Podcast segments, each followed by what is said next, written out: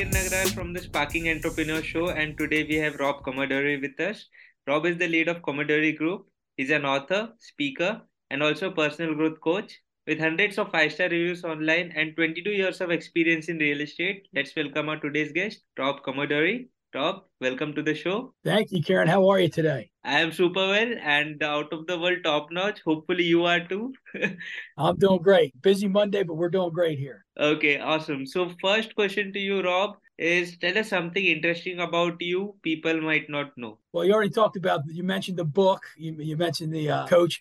I have a podcast. I have a podcast called Chisel that, that some not some people do, but a lot of people don't know. But one of the things I really like to do is cook and bake when I get the opportunity. I like cooking. Chicken marsala is my favorite. Mm-hmm. I like baking. I like baking pumpkin pie, a fig pie, and yeah. pumpkin bread and such. So it's good stuff there. So baking is something that you love. It's therapeutic for me. Yes. okay, good to know that. And uh, about entrepreneurial bug, when did you catch the entrepreneurial bug? When did you thought that I want to become an entrepreneur? Oh my gosh! Uh, I'll be honest with you. When I I was uh, I guess ten or eleven years old, I was playing baseball, and we took a trip down to Georgia to play baseball in a tournament. But I, I was able to buy fireworks down there illegally. Yeah, well, they were legal down there, and I brought them back illegally, and I sold them and. I sold them for twice what I paid for them. So right then and there, I, I knew that I had that entrepreneurial spirit in, in, my mind. But I really didn't become a. I was working at T. Rowe Price back in the early '90s, and there was a point in time like I don't want to work for anybody. I want to work for myself. Mm-hmm. So I, I, would say the happenstance chances when I was selling fireworks for a profit, but the real thing happened in the early '90s. And uh, like,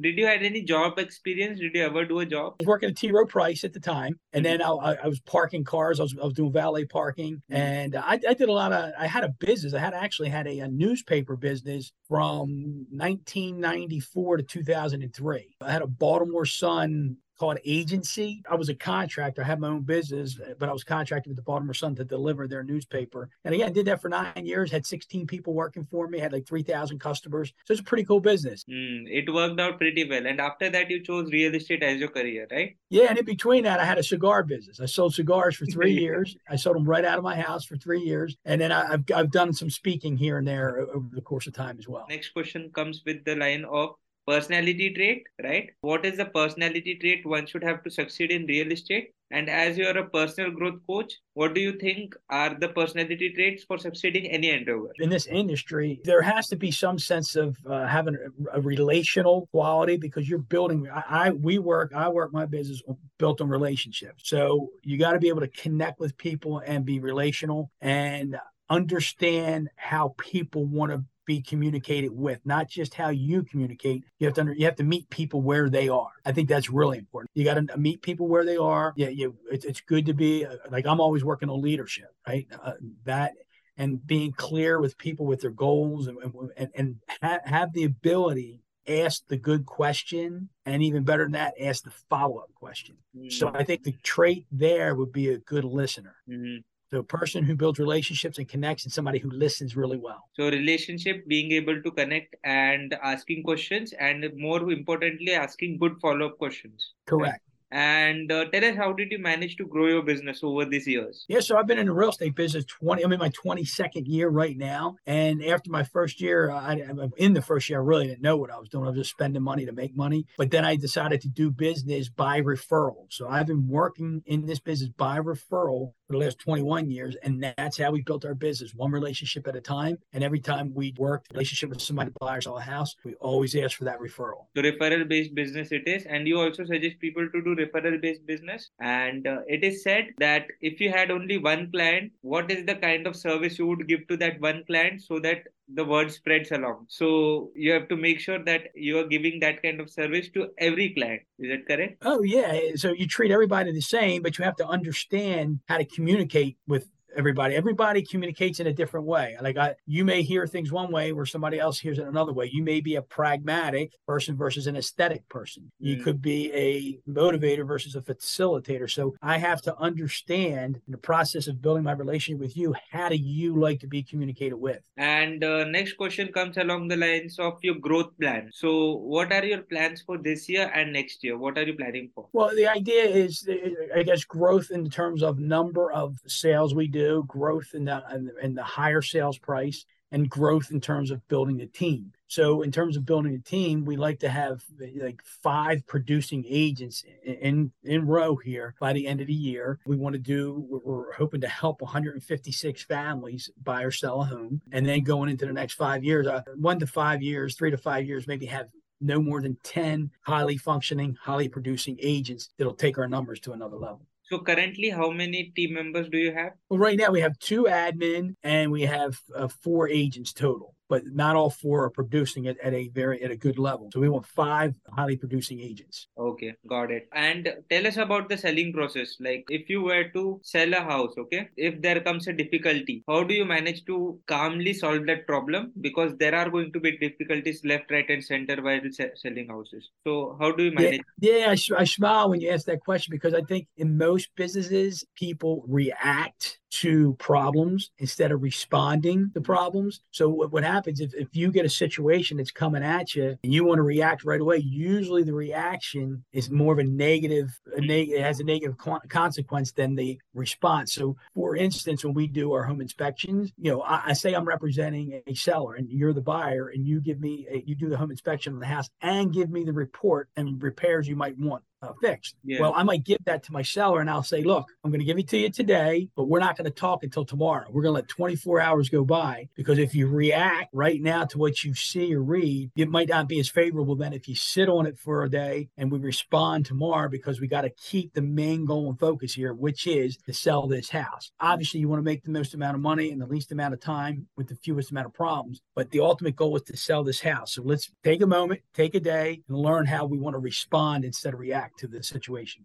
So you have to choose between response and react. So go for response because response is a responsibility. You have ability to respond to the problem. Right? Reacting is just you listening to yourself and not actually talking to yourself. The phrase shooting from the hip, if I react, I'm just the hmm. first thing that comes to mind is coming out of my mouth and it might not be well thought through. So when you think through how you want to respond, you get a better a, a better result from that. Of course. And my next question is about online media. So how do you look at social media and general in general the kind of videos that are coming along which are short form of videos such as reels tiktoks and youtube shorts so which is short form of content how do you look at it? Do you think it is influencing business at any point? Well it, it is more and more uh, like i would say uh, in, in, some sense of the word it's it's unfortunate because there's too many people you know losing focus in their businesses because they're on the on the social media. However it is needed i wouldn't say it's required but it's needed if you want to grow that part of your business. So uh, i don't do a lot of tiktok. I do some youtube. I'm working on youtube shorts now. I do some facebook uh, marketing and whatnot and i so i'll do some podcasting live podcasts live videos. I do some marketing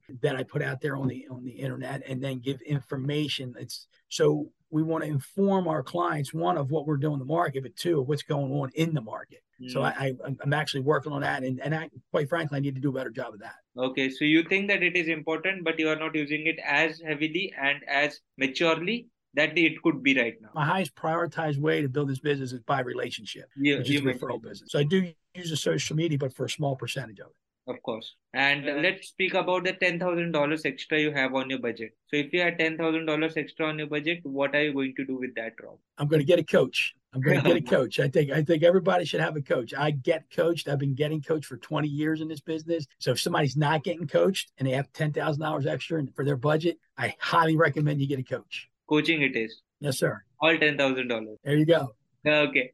So my next question is about your favorite quotation. What what is your favorite quotation about? It's the Rocky quote. I don't know if I think it was Rocky. I want to say six, and he says it's not how hard you get hit. It's how it's how it's about after you hit and after you get knocked down, about getting back up. I don't know if you remember. I don't know if you've seen Rocky. If it's not how hard you get hit, it's about getting up and going forward after you get knocked down. So, how about you elaborate it a little bit? We're all going to have struggles in life and in business. We're going to get knocked down, and you're going to get punched in the gut. And it's not about how hard you get hit. It's about once you get hit, how do you respond to that? How do you, if I get hit, if I if I get humbled in some way and I get hit, I take a hit, how am I going to respond to that? How am I going to get up? It's about getting up, not staying down. So if I get hit and I get knocked down, if I stay down, I lose. Mm. If I hmm. get up and I keep moving forward, I'm winning. Progress is the power in the winning. Of course. And what was your biggest failure like in the business? Did you had any failure that you would want to share and how did you got through it? March of 2000, I took a huge hit. My stock market portfolio was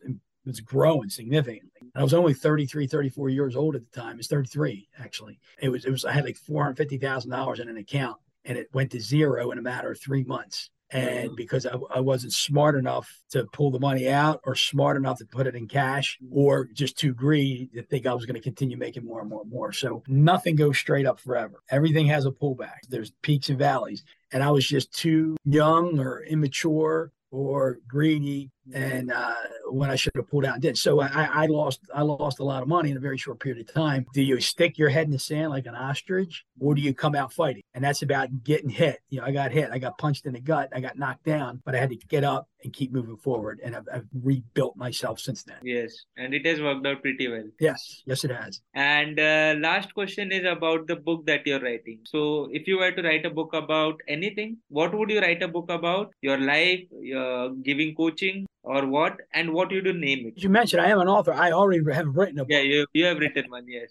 Yeah and the, and the book is titled better than you think. Mm-hmm. and the reason it's titled that i think if we all would take inventory of what our life has been where like the, even the good and the bad like the, the lessons that we've learned through the trials and tribulations and all the successes too and, and who are our mentors along the way if we took a good hard look at an inventory of all our experiences and our stories i would say it's it's probably better than you think it is. So that that's the title of that book. But if, if i was going to write a second book and the next book i would write it would be called chiseled because we're all work in progress right? We're all, we're constantly getting chiseled away at and we, we develop or evolve into who we're supposed to be. I would say chiseled with the subtitle because we're all work in progress. Chiseled by Rob Commodari. Look out for the next book, guys. it is coming That's great. Thank you so much, Rob, for being on the show today. It was a pleasure meeting you. You as well. Thank you very much for your time. I appreciate that. Thank you so much again, Rob. I am your host, Kiran Agrar, signing off. You guys have a good day. Bye, guys.